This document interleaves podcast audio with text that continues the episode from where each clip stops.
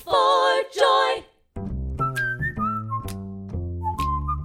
Hi, I'm Sadie, and this is Jump for Joy. Each episode, inspiring professionals share their secrets to living a healthy, joyful life. In today's episode, I get to chat with the incredibly inspiring Sybil Buck. So, Sybil is a true Renaissance woman.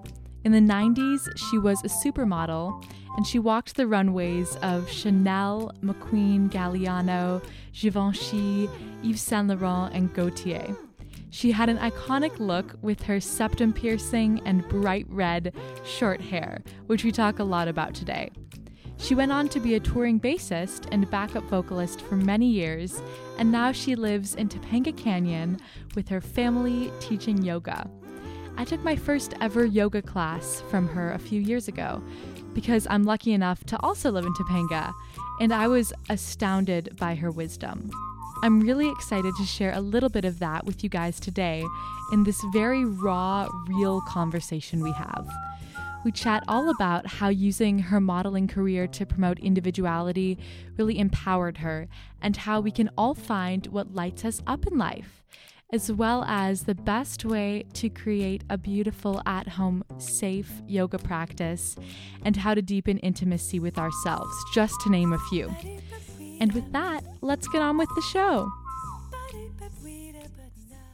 Welcome to the podcast, Sybil. I'm so excited to have you here today. Thanks, Sadie. I'm so excited too. I'm inspired by your ingenuity. Oh, thank you. I'm inspired by you, and you've been my teacher for quite a few years now. I know. And I've always wanted to have you share about your life story and everything that you are because it's just so incredible and inspiring. Thanks, So. Sadie. To get started, why don't you just tell everyone here a little bit about yourself? They might not not have all had the chance to take one of your yoga classes before or so yeah, who are you? Um, well, who am I? That's an easy one to start with. um, I'm 45. I teach yoga. My daughter's 16. Her dad's my partner of almost 18 years. We live in Topanga. And that's the basics. That's like the numbers. But who am I is probably more I'm um someone inspired by what I see and feel in life. And I want my way of living to be some kind of response to that. Some kind so it's an active conversation and interaction between me and life itself. And so that means I've done a bunch of things. I, you know, as a kid, all I knew was that I wanted to get up and out of where I was. And when I found out about modeling, I thought that's a good way. So I moved to Europe when I was, I did two years of college first. I'm not sure. I think it was really my mom's influence that she really didn't want me to get into it too early. She'd always say, You can do that later, you can do it later, you can do it later. So I was 20 when I moved to Paris. And that was one career. And after that, I knew I wanted to do something fun and expressive. And I had been playing bass since I was 15. So I started to get into music. And I was so committed to that, even though it was incredibly humbling how hard it was to switch. I thought I might be able to kind of skip from the 13th floor of fashion over to the same floor of music, but in, instead I had to really land at the bottom and start again.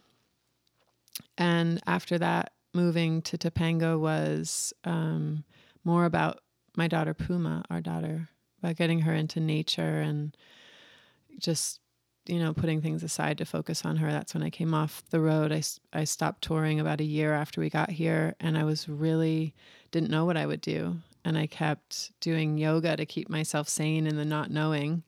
And then one day i just kind of thought oh yoga. And that's what brought, brought us to here about eight years later That's amazing. And I'm so glad that brought you here because then I was able to meet you and yeah you were able to enter this amazing community of people in Topanga. I'm so glad to have landed in Topanga. It really wasn't because I knew much about Topanga. It was just Chris's band is in Los Angeles and I heard there was nature in Topanga and I really my intention was to get Puma to where she could go outside and climb a tree. And that worked. yeah. Oh, yeah. That's amazing. Were you always in love with nature? Or did that sort of start when you came here? No, I think, you know, I really, it's almost sad to feel that I see this, but I feel like um, if a kid doesn't have that connection, it's not very obvious just to happen upon it later in life. And I had deep nature when I was really little. Um, I was born in France because my dad was teaching there at the American school, but he lost his job right, I think, before I was born because we came home when I was six weeks old to Virginia. And my parents bought a house in Loudoun County, which now is pretty populated, but back then was really country.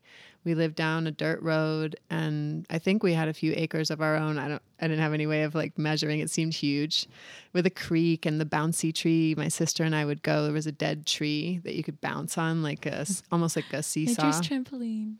Exactly, nature's trampoline. And across the little dirt road was this thicket. Um, I don't know what they were. I feel like because I was four when we left and I could climb up in it. So I feel like they weren't very big tree, shrub, something, but they had these v- vines of that looked like cables hanging down. And I used to play Tarzan and swing through. And I just remember, you know, it's like a visceral memory coming back to nature here because I moved into the city when I was about 13. And then I just considered myself a city person and I just wanted to absorb urban culture. And um, I didn't really sink back into nature until returning to nature in Topanga. And I remember like we had a really great hike the first year we lived here where you could really hear nature. And when I first was hearing the sounds of, you know, the insects, even flies that I don't think of as an insect I totally love, but the sound of them outside, not in mm. your kitchen, but just like, you know, and bees and I remember the crunch of the gravel on Kerry Lane, the dirt road under my feet. Even that was so familiar because that's that we lived on a dirt road. And it really put me brought me back into my body. And that was the same thing, you know, this around the same time I was doing yoga every day off of actually a podcast. Um, really? Mm-hmm. Yeah, because we had one car the first year we moved here, so I couldn't really get to a studio. And I found a podcast, and I just did that every day. It was my first time doing yoga off a podcast, and it was amazing because I, you know, Puma was little, so I could hit pause and do whatever she needed, and then come right back and start the class again. And it was really economical. But so both those things, the podcast and walking in nature, I really feel like connected me with my body again and then that's how come yoga became obvious. Oh yeah, yoga just feels so good and keeps me connected to my and I thought what better than oh I have to go to work and do yoga. Yeah. I can imagine that'd be an amazing job just uh, yeah, every day I'm grateful. Doing everything you love. Yeah. So let's go back a few years to when you first started modeling mm-hmm. and you became such a huge supermodel on all the covers of the huge magazines and on the runway. Thanks, Sadie. no, it's true. And I'm wondering, you had such an individual style with your septum piercing and your tattoos and your red hair. And where did you get that from in the first place? Well, um, you know, what I attribute my style to is street culture because, like I said, we moved to the city when I was 13. And I really, I guess, well, also, I lived in the city when I was 10 for one year. And that was the year that Atomic Dog came out, which is an awesome song. If you don't know it, you should listen and um, Yaz upstairs at Eric's came out, which is a, an amazing record. And previously, I had had access to just kind of like the radio in Massachusetts. And all of a sudden, I was in a city where the kids had boom boxes, and I got a boom box for Christmas that year and a pair of roller skates. Oh, yeah. And so, and I was, you know, my mom was single mom working, and we had an apartment, and I had a key. And after school, I could go home, grab my skates, my boombox, and go to the park.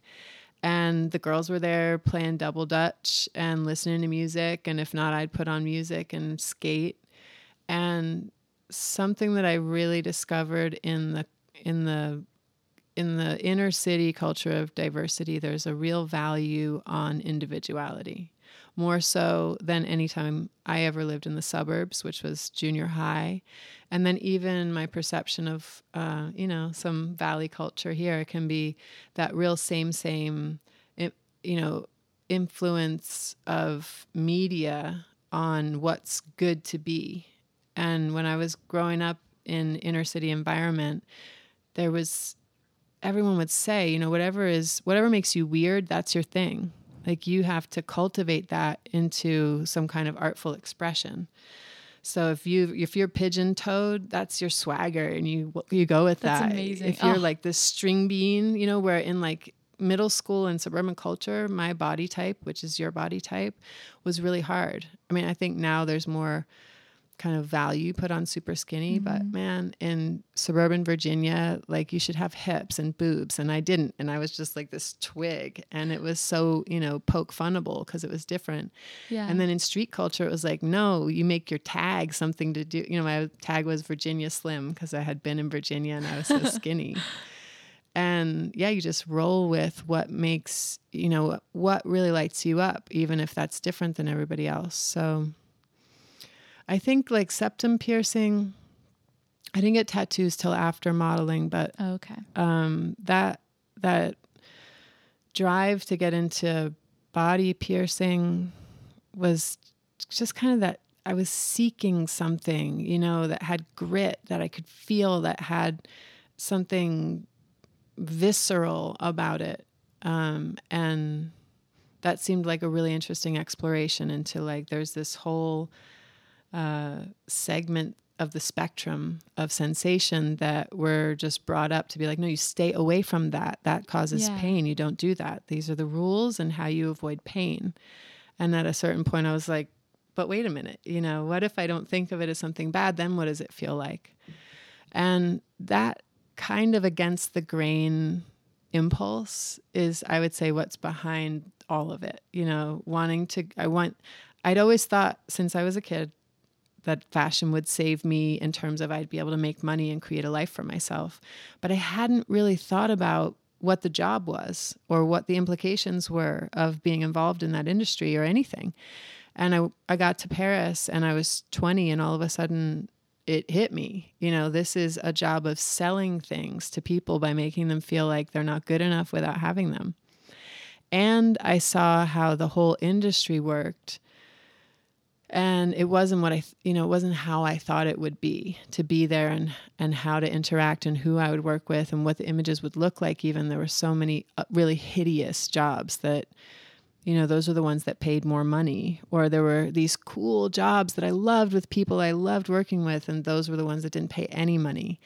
And the whole thing was so confusing, you know. So I arrived there, I take a look around and realize what I'm actually doing, what I'm actually involved in. And all of a sudden, I feel just culpable if I take money for this. you know, for shame that I should take a fortune for making, it's like makes me choke up for making women feel bad about themselves. Yeah. uh, it's funny. It's just so different from what I do now. Yeah. yeah. So I had to do, I had to offer something of value. And what I felt that I could offer that was of value was like a, a secret code that I would speak in, you know, so that no matter what I was wearing, that red hair would be saying, Don't you believe this? you know, don't you buy this?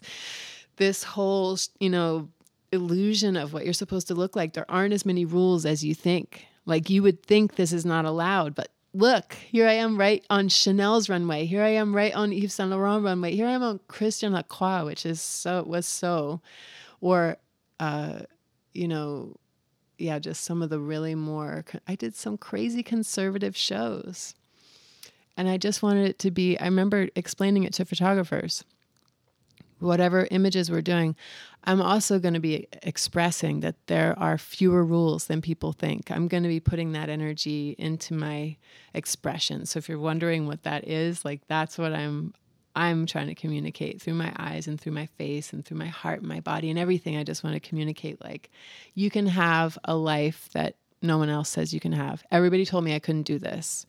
Everybody said why did you do your hair like that? You're never going to, you know, I remember someone at an advertising agency said, well, you know, a photographer, if he wants to work with a girl, he wants to be able to do everything that he's doing. The advertising, you won't be able to do advertising with this.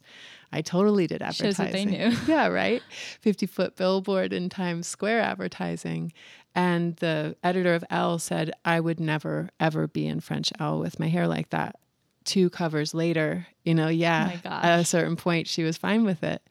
And that was so empowering for me. And for other people too. Well, the intention was for it to be empowering for them, but like the more I was committed to that, for instance, when I just did my hair red, somebody offered me a huge sum of money to dye it back. But like the week after, when I just had this huge epiphany oh about who I needed to be to feel okay in fashion, then it was like, okay, but here's more money than anyone's ever offered you. What now? Where's your morals now? You know, how strong do you feel about this? And I was like, oh no, I have to say no. no, I won't change. So they got a wig, like the kind where the hairs are sewn into the oh fine my mesh on your scalp, you know, by your scalp. And did I got the job anyway, which was not what I thought would happen. I would, you know, there's a thousand girls with brown hair, but what I hadn't realized was, oh, you're saying no? That made them wonder what I knew about myself that they didn't know. Like, well, who's this person that can say no to this money? We want to know. We want to have her anyway. And then I realized people who I barely knew were coming up to me and saying, I heard you did this thing, you know? and No it was like a story that got around. And then that, like, yeah, that ended up in, empowering me so much. Then the more I I realized that, the more if I didn't want to do a job, I felt like saying no was great for my career. You know, instead of feeling my you know agents will always say you have to do this job. You can't say no to this job. This is such an important job. You have to do it. But once you say no and it, things get better, then it, well, no, actually, I don't want to do that job. I'm not doing any fur. I'm not doing any cigarettes. I'm not doing anything Wow. to do with anything alcohol. I wouldn't do any of those things. That's incredible. And that shows how people are, they get so interested when they're like, someone doesn't just want to go with the status quo, they want to do something different. And they have morals. And I mean, that makes you, it seems like you're harder to get, which makes them want you even more. But it's also, it's so empowering to other people to even hear this because it just shows that you can say no and do what feels right for you. And then it'll pay off ultimately. Yeah, I mean, it's always really, I hear, sometimes I hear really wealthy people say something like, you just do what you love and the money comes. And, you know, I was, I didn't start with, with money. And that's what I felt. That's what I, in the times when the most money was coming, I felt actually to the point of a little bit on guard of doing anything outside of my integrity because I felt like it's because I'm in my integrity that this flow is happening. I have to be really careful not to betray my own ideals, which I think at a certain point I was vegan and I became really dogmatic about it. But also, veganism was kind of a way to hide the eating disorder that ultimately, mm. even though I was naturally skinny, I needed to I need to limit my food intake to maintain, especially because I'm six feet tall. And so, if someone like Kate Moss is five, seven and a half, and we have to fit in the same clothing, I need to be really skinny.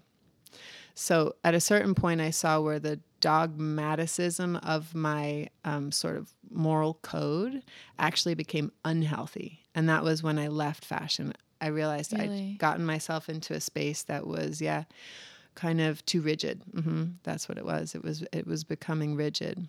So I had to leave it. And actually, Wow. right then, I did a I did an ad for Camel cigarettes and I did an ad for Hennessy, and I went and ate McDonald's French fries, and just basically I was like, okay, I'm out, you know. And I, I remember someone gave me a raccoon fur coat, which is secondhand. I still wouldn't buy new fur, but you know, it was warm. And I was Yeah. living in a great big loft Yeah. in Brooklyn that had no heat, and it was great. And I wore that too. So when I was 27, my Saturn return, watch out for that. There's just this urge to kind of tip over the table and throw everything in the Yeah. air. And that was the next phase. And that's when I started playing music. Well, it sounds like that's what you needed to get yourself out of that kind of strictness with yourself. Yeah. And that's really interesting. Do you think, I don't know, do you think intuition led a role in that and listening to your gut? Um, well, it was a tumultuous time inside of me. It's when I discovered I really well, I started trying to meditate the first year I was in Paris when I first started losing my mind about fashion. Um, my aunt was a Buddhist and my mom's sister, Mary Louise Barrett, and I asked her if there was something she could recommend. Just I was sniffing around at what what is spiritualism because my I was raised my mom was pretty atheist and my dad was self-described agnostic. He said, "I don't know that there's something I don't know there's not something, but it works for me to think of a kind of ideal." And my mom was like, "No, when you die it's lights out." You know, full on no spiritual component in my upbringing. So I, I just felt something was missing right about, especially when I mm. landed in Paris. And all of a sudden, you know, one of the hardest things about it, be getting to Paris, was it was this identity crisis. All of a sudden, I'm wearing clothes that aren't my clothes. And even when I wore clothes that were my clothes, the culture doesn't speak the same fashion language. More so now with the internet. Yeah. But before the internet, there were really different languages being spoken by the pair of shoes you wore or the silhouette you were wearing. Or, you know, it was people used to offer me money on the train. I was like a skater. I wore like jeans oh with holes in them. You know, it was grunge. What the hell? And they'd be like thinking I was homeless. You know, that was oh. the language I was speaking when I would wear my, you know, casual clothes. And then when I was dressed up to go on castings, I, I'd see skaters, you know, at Les Halles and realize I couldn't just go up and say hi because I'd be like some weird lady you know, dressed like a lady. I didn't identify like that at all. So yeah. It was really undermining for my sense of identity. And I think that's what initially drove me to look at spiritualism. So I asked my aunt, she sent me this great book by Trungpa Rinpoche. Uh, actually, I forget how you say his whole name. Chogyam Trungpa Rinpoche. And it was something about the path of the of Shambhala or something like that and it had a little description of exhaling yourself out. And I tried that for years, you know, exhale myself out. What does that even mean? Yeah. And then one day it happened. I exhaled and I realized that was it. I was out, gone for a second. For one beautifully blissful moment, I didn't remember any of my context, none of my details, my whole sense of self. That whole thing I was struggling to find and keep. I just breathed it all out. And what was there was peaceful and spacious. So that was a huge moment for me. Like I remember it. I remember exactly where I was. I was standing up actually. I was putting my clothes away and I just mm. tried it. Whoa you know, and and then as soon as I thought that's it, then it, of course it was gone. that's amazing though, and you talk a lot about that in yoga. Yeah, in class about I carry you know, it forward everything for sure. Out. Yeah, well, Breathe that's where you get it out. from apparently.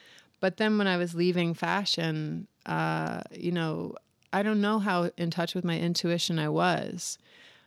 And in fact, I started to really have a lot of anxiety. And I could see from my more objective self that I was tripping. You know, I was lo- I was not grounded.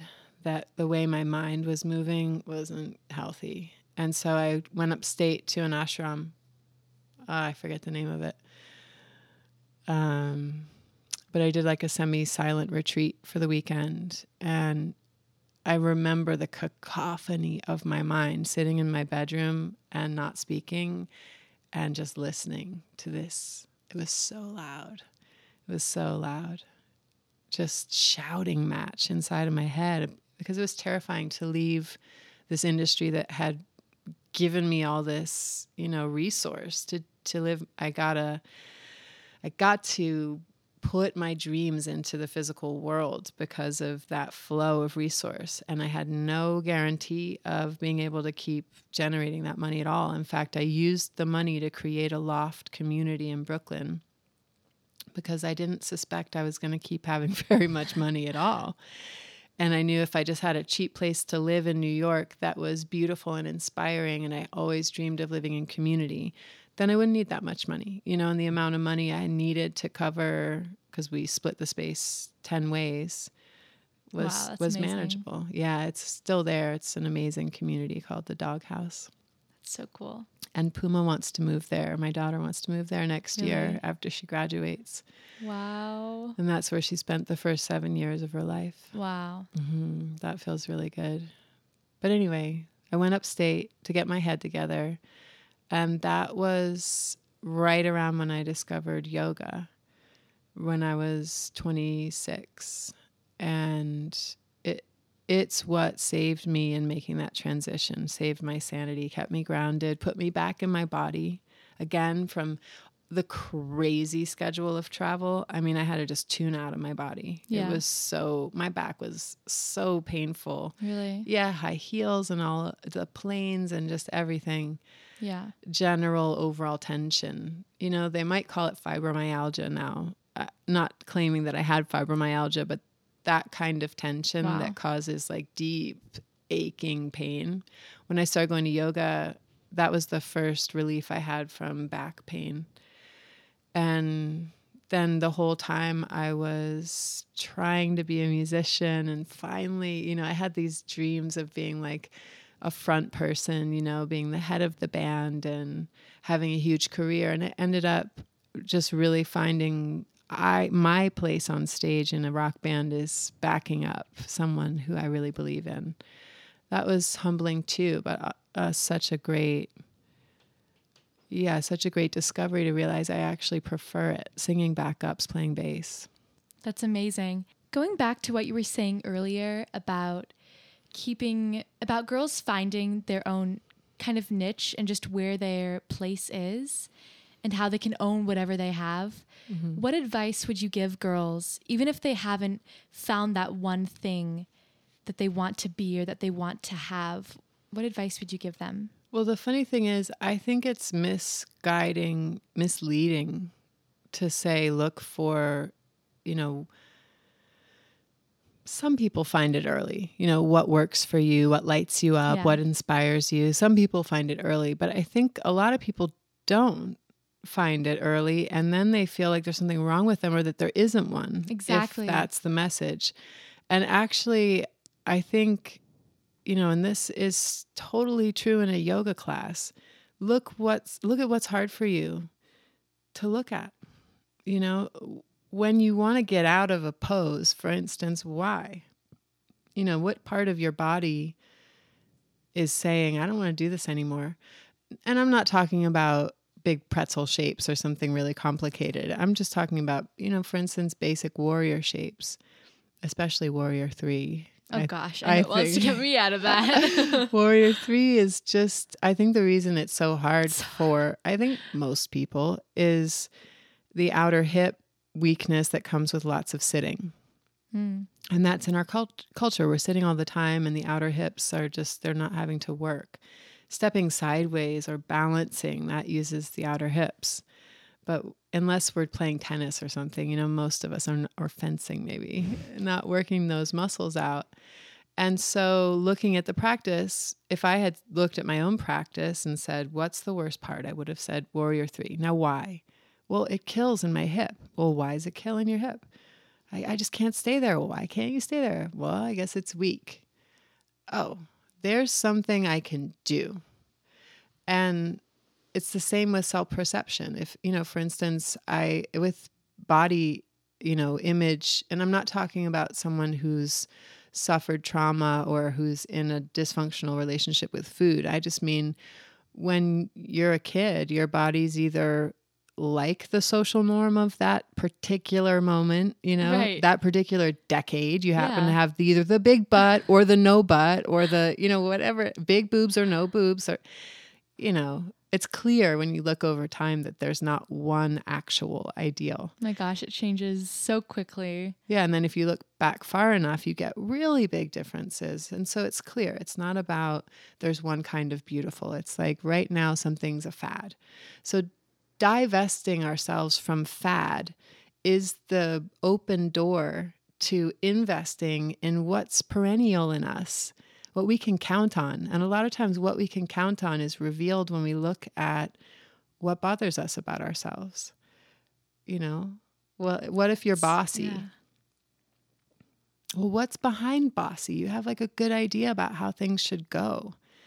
You know, so maybe your approach takes more finesse and gentleness than someone who's naturally shy because you're in people's face telling them how you think it should go but that might be your thing. You know, you might have, you might be a visionary. Thank you. I love that. you know, and, and so on. What uh, maybe yeah. you're shy. Well, why? Maybe you're spending so much time. You know, you might kick yourself for not being with it or able to think of a quick comeback or something like that. But maybe it's because you're super invested in your own inner world and you're so in that space that when these other people who are really extroverted and practicing all the time at saying things that sound right. You know, when they come to you with something, you might not respond quickly, but that doesn't mean there's something wrong. You know, and if you respond in a true to yourself way and something comes out like flowers on your face and your farts smell like birds, you know, maybe you get teased for that and you become a poet. You know, I mean, I can't think of all the examples, but it could literally be anything that you're embarrassed about or that other people point out about you. Sometimes people point things out when you're a kid because that's an easy way to make themselves feel better. Whatever yeah. it is about you, they'll just say it, you know, and make something that rhymes with it, you know, like, I don't know, whatever you were called when you were a kid, right? It, like my sister's name is Eliza. They called her Pie Liza. Clearly, that's not an actual problem. but oh, you, you like pie, you. Yeah, right. Anyway, there's some nonsense out there, but noticing noticing what's hard, noticing what sets you apart, which sometimes culture tells us not to like, I think is a good place to start. Work with that. Right now in my life, I'm trying to notice what am I avoiding feeling, which is similar. Mm if I'm feeling resistant in my day, I'm feeling tense, or I'm just not relaxing, or I don't feel excited about what's on my schedule for the day, if I just kind of sit still for a second and ask myself, wait, hang on, what am I trying not to feel? And just turn toward it for a sec and give it its moment and let myself feel it and integrate it. And maybe I have to say, yeah, I am sad about that, or yeah, I do feel anxious about this upcoming deadline, or whatever. But once it's seen, it just doesn't have the power over me. So maybe that's why it's a good place to start. It's just empowering to own whatever it is that you feel is unlovable and unacceptable. And it's a good place to start.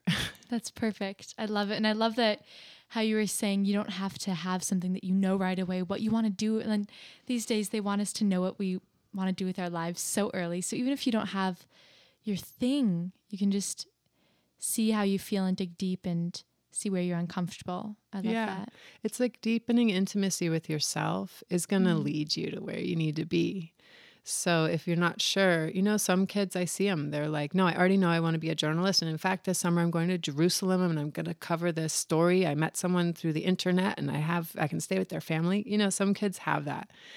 But I think if that's not happening, it's just a great, I mean, gosh, relatively little responsibility, although kids' lives are yeah. full of obligations. But, you know, it's a great time to really start listening to yourself, noticing maybe somebody's going, Well, I don't know what bothers me about me, or I don't know what other people point out. But that's even just listening to what's going on inside of ourselves, what causes friction. That's a practice that, you know, anytime, for instance, if someone says something that upsets you, if you can sit down and say, what does bother me about that? That's such a good starting point for yeah. being in intimacy with yourself and knowing yourself and re- what really works for you or doesn't. I mean, I feel like that's what takes you, that's what allows life to be this interactive conversation that I was saying. I feel like if I wanted to identify as anything, that's what I want to, and I think that's an artist, you know, I I do identify as an artist and whether or not a person is producing some, you know, piece of art, life can be lived in an artful way and that to me is what it is is being willing to look at the full spectrum like with piercing being able to look at the painful stuff and the good stuff and that's the palette which is so much broader than if we're avoiding what our mother always told us not to be or avoiding what we always thought we couldn't do if we wanted to be successful, whatever that Yeah. means. You know, that's just cutting out swaths of experience. I'm wondering how could one or how did you hold on to this immense humility and your individuality in an industry like when you were in fashion and so many of the models you know they, if they want to get jobs they have to conform to what the designers they know the designers want. So how did you hold on to this individuality surrounded by all of that? Well, I will say that even though my individuality was um, more apparent, most of the women I knew who were really at the top of their game in fashion, they were in touch with themselves. really Yeah, I mean, there were very few women who. I just don't think that works very well in any milieu. You can't just Yeah. roll in and want to do what everybody wants of you and have people respect you, no matter what you're doing. Even though fashion seems so conformist, I think the trick is okay, I have to fit in these certain ways, you know, pretty physical number ways. I have to fit. But in what way do I still maintain my connection to who I am? And for some women, Anna Alice, I remember, was so committed to her family, sending money home. And so for some people, it was family. I always brought my friends to live with me in Paris, you know, and I'd let, I had an open door policy where I had my key under my mat. And Wow. literally anyone who knew that was welcome to come and sleep at my place to the point That's where one amazing one morning I came home at like three in the morning from Israel or something, and there was someone actually asleep in my bed because there hmm. were a few people there. But it was fine, you know. That's what I invited, and I knew that that was part part of the possibility. So for me, staying connected to people who weren't in fashion was Wow. huge. My whole friend scene was not in fashion. I did have a couple favorites, like Stella Tennant was an amazing human being, and I always looked forward to seeing her at fashion shows and hanging out and talking. And she was always really quick witted, and that was fun. But um, you know, I think everybody who who was because it's a hard job, and you can't Yeah. sustain unless you're rooted in something, unless it all makes sense in some way. And how can it if you're throwing it all away? Which is what it is when you don't hang on to anything that's you and you're just doing what other people want you to do, just throwing it all away, and that's depleting. And I don't think that lasts. I think people ultimately will be, you know, healed, as they say, like a dog, healed to their own integrity by discomfort, pain, you know, not being in integrity is painful. And I'm wondering, how did all of your, I mean, you've got fashion and being a rock star. How did this all affect your yoga practice once you started doing yoga? Well, like I was saying, yoga came right at the end of fashion. So I don't think I even remember ever taking a yoga mat on a fashion job. Yeah. When I got home, I would do yoga, and that started to actually probably pull me out of fashion. Doing yoga, putting me back in touch with my body. It's true. Putting me back in touch with my body led me out of fashion because I had had a lot of skin problems. And so I took Accutane, which in France, it was kind of no big deal. Just take it. You have to get your liver checked every three months or something because it's kind of toxic. But when I got back to America and I saw the packaging, which is like may cause side effects such as suicide, Oh my gosh. like really night blindness. I mean, Jeez. they didn't have that kind of warning system in France. But when I got here, I realized this is poison. And that's not me being in integrity with myself, poisoning myself for this. That's not mm-hmm. okay. And I knew I had to go off of it. And so I knew that was the end. You know, that I, I didn't suspect how much detoxing I was going to have to do through my skin after having been on that medicine for a long time, which was way worse than I expected. But I knew Wow. at least I'd be going back to not great skin. And also eating. I just, my diet wasn't working for me anymore. I didn't know then. We didn't we didn't generally know then about the um, plant estrogens that are in soy. And as a vegan in the 90s, Oh everything gosh. was soy cheese, soy milk, you Yeah. know, fake meat that's soy, soy everything. And I think that's part of what wasn't working for me. But also, just again, the rigidity. So, doing yoga just it balances a person. If you have a good teacher, you know, and if the energy going into the intention is balanced, it balances you. So it pulled me right out of fashion. It was like, you're done with that. You can't, because you can't keep eating that way and you can't keep taking that poison. So I was out. And then I did take my yoga mat with me on tour. And um, yeah, it's just like a friend. Yoga's like a friend mm-hmm. that you kind of have with you everywhere. And when I came off tour, when we moved out here, and I was committed to this move, as I said, for my daughter's well being, because I believed really what it was was when I looked at how did I become who I am, which I like. And yes, there was that urban component. And Puma had, you know, been growing up in Brooklyn, so she was getting that. But I realized that nature connection piece is a huge part of how I became who I am. You know, climb a tree and can't get down. You find out a little bit about yourself. Yeah. Or, you know, walking, I remember walking through these pastures where the bulls were right on the other side of the fence. And that was just even imagining. Uh, I think I had to cut through the corner of one of those fields. And I knew that if the bull was mad and came for me, it could be so dangerous. You know, these kind of wild things that happen in nature that aren't going to happen. They're different kind of wild Different, things. yeah exactly. Very different. being in a tree, I just so viscerally remember being in a tree and eating the pear off the tree, being up in a mm. tree and not wanting to come down, but being hungry and being able to stay in a tree because the tree was giving me a pear. Wa- It just, I feel like it, being having a connection with nature teaches us that everything is provided, which is the attitude that I think helps make flow come, you know, helps make everything be provided if Yeah. we're if we really feel that that will be so, that nature will provide or that this life is full and and we will have what we need. Yes, you have to work hard. It's not to say you don't have to work hard and often that you don't have to sacrifice what you think you want. But what you need, you know, if you if you have that vibration of abundance, I feel like that really calls it in. Yeah. And in the yoga practice too. Mm-hmm. That that's so amazing. And you've talked about this a lot in your yoga practice, but again, a lot of these people listening won't have taken your yoga class. Yeah. So, why don't you explain to us a little bit about how your at home practice looks like and how people can get started with that? Because I feel like that's such an amazing way to get empowered. And even if you can't make it to a yoga class like you used to not be able to, Yeah. how can we start on our own? Well, over a couple decades now of doing yoga, I realize, you know, I think everybody who gets into yoga is inspired by some teacher.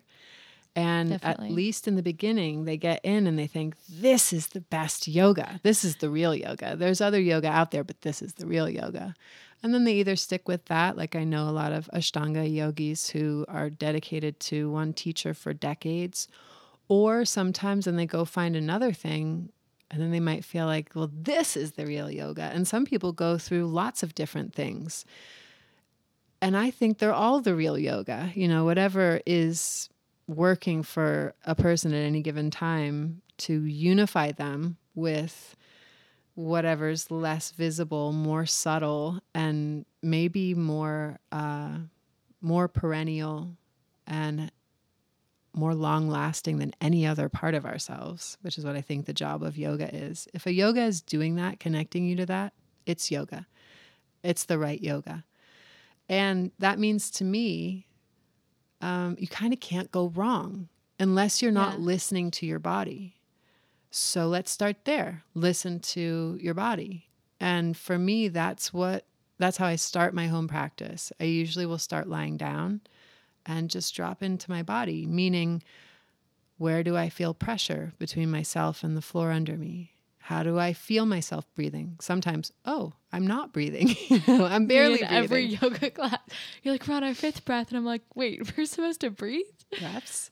Yeah, and where does the breath go and where does the breath not go? And how do my eyelids actually feel when they make contact with my eyeballs? You know, and where does my tongue sit in my mouth? And knowing that the tongue rests in the lower palate, how come it's always so actively reaching for the roof of my mouth? Or that my teeth can be slightly separated and my jaw can release away from my skull? All these sort of investigations in releasing habitual tension in every joint that are kind of the backbone of restorative yoga. That's usually how I start. Mm-hmm.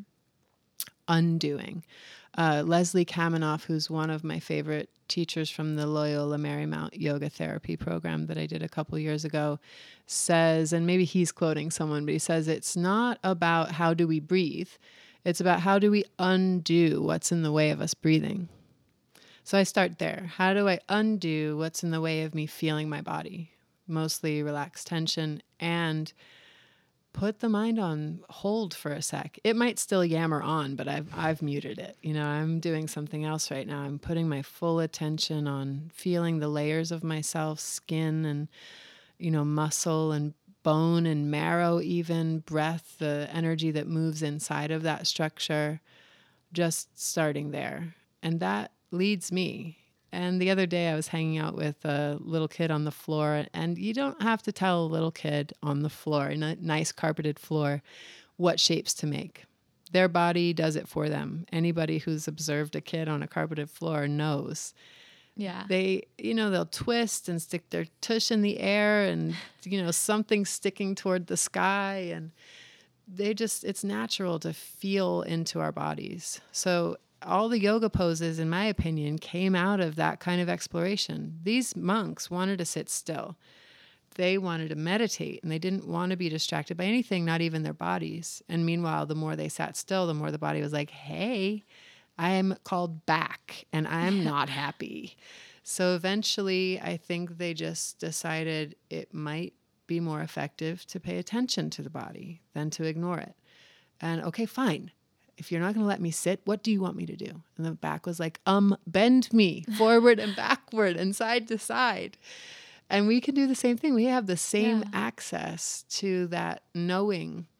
You know, I think of it as Gnostic yoga, you know, knowing, which comes from inside of us and not from an external source. So to me, it's all the same it's all the same conversation, tuning in to what's coming from inside. And that leads to yoga. And yeah, there are people out there who know more about anatomy than any of us do. You know, there's superlatives everywhere. I go take classes from people who know more about anatomy than I do. And I, you know, I love to offer that to my students. And I was that to ask you about that actually. That helps keep keep us safe. Yeah. Knowing actually a knee joint is only meant to bend in one plane knees don't bend at all side to side. So there are some poses that some people can do because their hips are flexible that other people the only way they can get in but is by bending their knee sideways like lotus mm. position. Mm. And that's not safe. So that's where I think it, if you're going to try yoga and you want to if even if you've been doing it in the studio, imitating what someone else is doing is to me the most dangerous thing and feeling into it from us, from our own sense of pain and, you know, that, which is why it's so important we be in our bodies and feeling them before we start the asana practice. That's what keeps us safe. So, teachers who constantly remind us to tune into what we're feeling, that's a teacher helping us to discover our own sense of self protection. If we're always relying on someone, how can we have a home practice? So, find a teacher who encourages you to listen to your own body. Uh, that's one thing because I do think we we need help with some of the forms if we really want to be expressive in every direction with our bodies and really explore what it can do. We need a guide. And that's I think a good way to know if the guide is going to help you have a home practice. And you can start now with never having ha- having had that and find that person along the way, or you can start with a teacher and simultaneously be cultivating something at home. But if you just stick to finding movements that feel right in your body And even if you look at a picture of a pose that the way you find your way into it is from the inside out, then that's Mm. just a great a great parameter for a home practice. As soon as you're looking at something and struggling and not breathing, that's another one. If you're breathing, it's yoga. If you're not breathing, Yeah. it's not yoga. Yes, if something makes you stop breathing, but you got your foot on your head or whatever, that's not yoga, you know? That striving, that struggle. I see that on Instagram. There'll be these challenges, yoga pose challenges which for some people is fine. They're yoga teachers or they have access to lots of yoga teachers who can help them.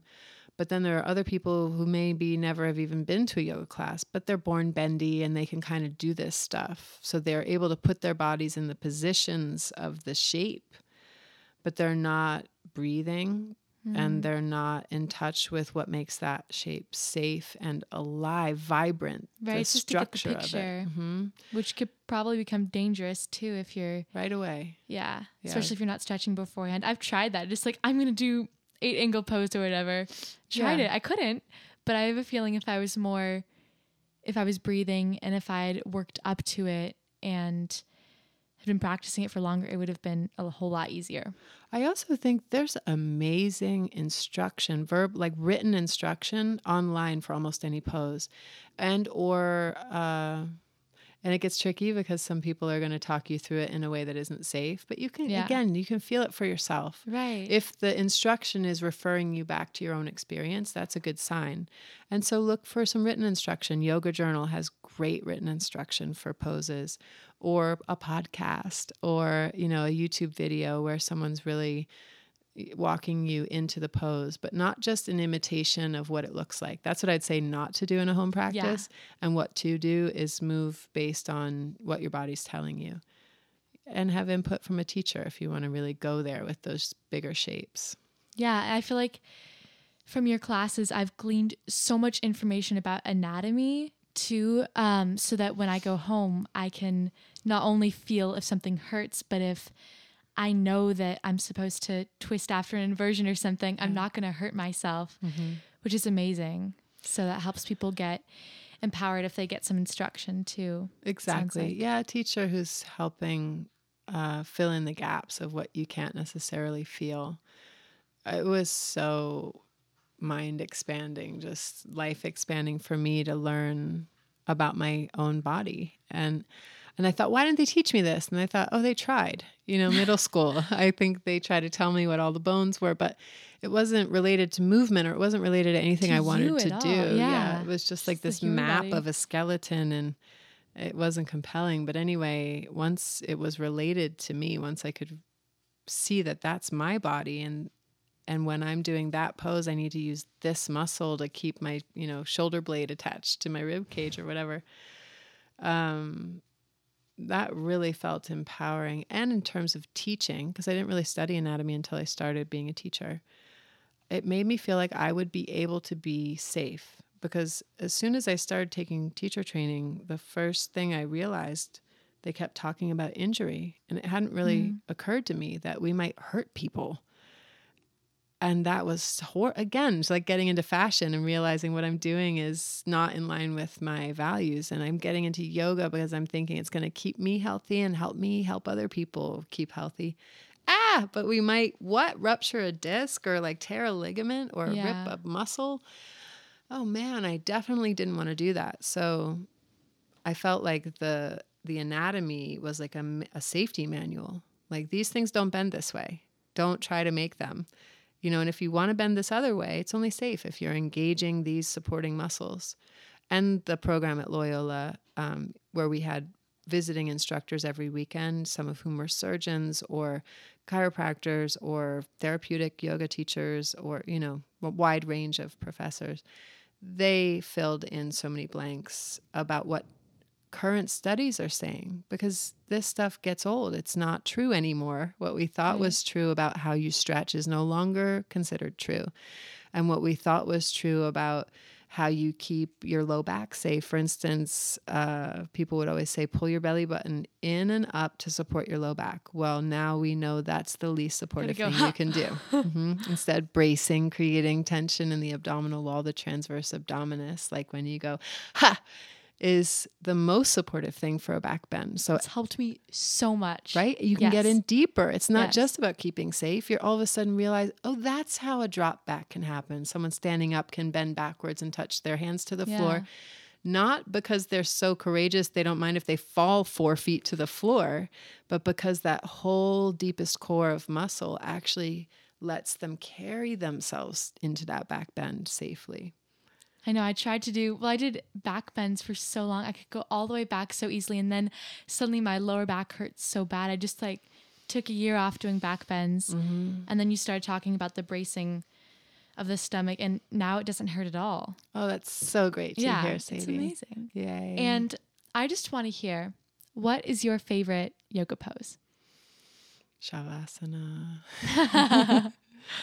I mean, truly. I, I went to Yeah. a client's house today and it's a Topanga client, which for those who don't know what that means, it means, you know, slack. There's it's okay. He sometimes he cancels last minute, sometimes I cancel last minute, sometimes he needs to push back the time, sometimes I need to push back the time. So I got there and he was nowhere to be found, and that's all right. It's a it's a therapeutic client, so I just set up the first pose, which is a form of shavasana with the shins lifted. I still wasn't there, so I lay down in it, and I had a good at least twenty minute Oh shavasana. gosh. You're like, I could get used to this. yeah, you know, really, when clients are late, I do shavasana, I some kind of supported shavasana. And if I'm feeling off, that's my go-to first thing, and that's how I start my practice. Is shav- that's how I start and end is shavasana because I know from not only a medical perspective but also the the system of yoga that that's that's where we can really be free of the imprinting of the samskara of our lives, what keeps us trapped in the cycles that otherwise repeat. And this is, you know, brain waves, neural pathways.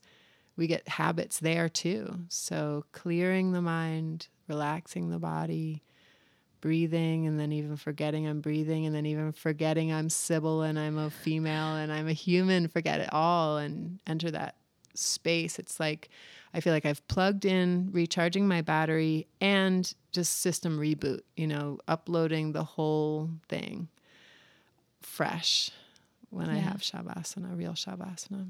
Helps you connect with your I'd say that's got to be the pose that helps you connect with your inner self the most cuz you're just you're not trying to do anything or be anything you're just letting go and that's so amazing. I love to start how you start and end your classes that way because that really helps you like bring you back into your body.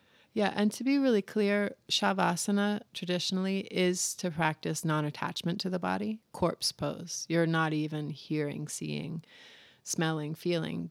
But um, I practice before that Shavasana that's very in the senses, meaning, yes, I'm starting to allow myself to experience something other than the body, but then I'm also purposefully paying attention to what's coming in through the body. it all. Yeah. Yeah. And that that that space, it's kind of a, a liminal space between what's just spirit without body and what's just body without all this lifetime context. And I think we're running short on time, but before you go, I want to ask you a few quick questions just for fun. Okay. So, what's your favorite outdoor activity? Um, first thing that comes to mind is hammocking. I love hammocking as a verb, hammock. Is that sitting laying Yeah. down in a hammock? and Sounds like the best thing ever. Playing in dirt, gardening, planting things, moving earth. Yeah. And what's your favorite item of clothing you've ever gotten to wear? Whoa. I know you've had a lot. So first thing that comes to mind. Oh man. Well, there was this Jean Paul Gaultier show where he did a Mongolian theme. And It was the most stuff I've ever worn at one time ever. It must have been so hot on the runway. Yeah, I think they made it cold in there. And uh, there was fake snow everywhere. And I had lit candles in my hair Oh my gosh. And this huge, like, silk embroidered, puffy jacket that was amazing oh with like a great big sort of gold, I think, rope belt that went around it. And he wanted to take it off one of my, I think my entire arm, not even just off my shoulder. I think one of my whole arms was out. And I had a nipple piercing, and he had this incredible sort of dragon with wings piece of jewelry that went right into my my piercing jewelry and i think they were kind of platform boots these really i just felt like i was eight feet tall You probably were. I might have been close. and yeah, I don't remember what the music was, but just that's a, a memory of a fashion show that really sticks with me. What's your favorite band? Oh no, I can't do that. if I had to say, there's this amazing funk band from the 70s called Simon Day, um, or some people say Simandi. It's C Y M A N D E. And that's the music that I'm just never sick of. It's incredible instrumentation and it's got such a groove. What's one thing that makes you jump for joy? Ooh. Um, there's a lot of them. I, you know, you know, I really, really love seeing people who I love expressing themselves. Um, I recently got to go see my partner Chris play in his band. And I realized at a certain point my cheeks were killing from just like giant smile. And seeing him in his element, you know, it brings me a lot of joy. And even strangers, like when those people who play on the streets are really into what they're doing, I'll just choke up. Like I can't even handle how beautiful it is to see a human being that invested in this in this life. Same thing when I see like, oh gosh, the Olympics turn me into waterworks because people just work so hard for that moment and then you're Yeah. watching the moment that's the culmination of all that life force. That kind of thing. That's amazing. So, for people um, who are listening and they want to keep up with all of your work and everything, how can they keep in touch with you? That's an excellent question. There are some um, videos on yogadownload.com. And I do have an Instagram that's Sibby Fresh, although I try not to spend very much time there, but I kind of keep, you know, the major things updated there probably more than anywhere. And I have a website that's sibylbuck.com that currently is so outdated, but I do have the intention of making it better. So maybe by the time somebody listens to this, it'll be better. and say we have some Topanga listeners, where can they take your classes? At Yoga Desa, which is right in Pine Tree Circle, downtown Topanga, and I teach there a couple times a week. Also, my name is spelled S I B Y L B U C K, which is probably backwards from how s- you might spell it if you didn't know that. Perfect. Thank you so much for coming on the show, Sibyl. Thank you so much, Sadie, for making me feel full of joy by being a person who's really living your life purpose already at such a young age. You're inspiring. Have a great day. You too. Thank you for listening to this episode of Jump for Joy. Make sure to subscribe and write a review.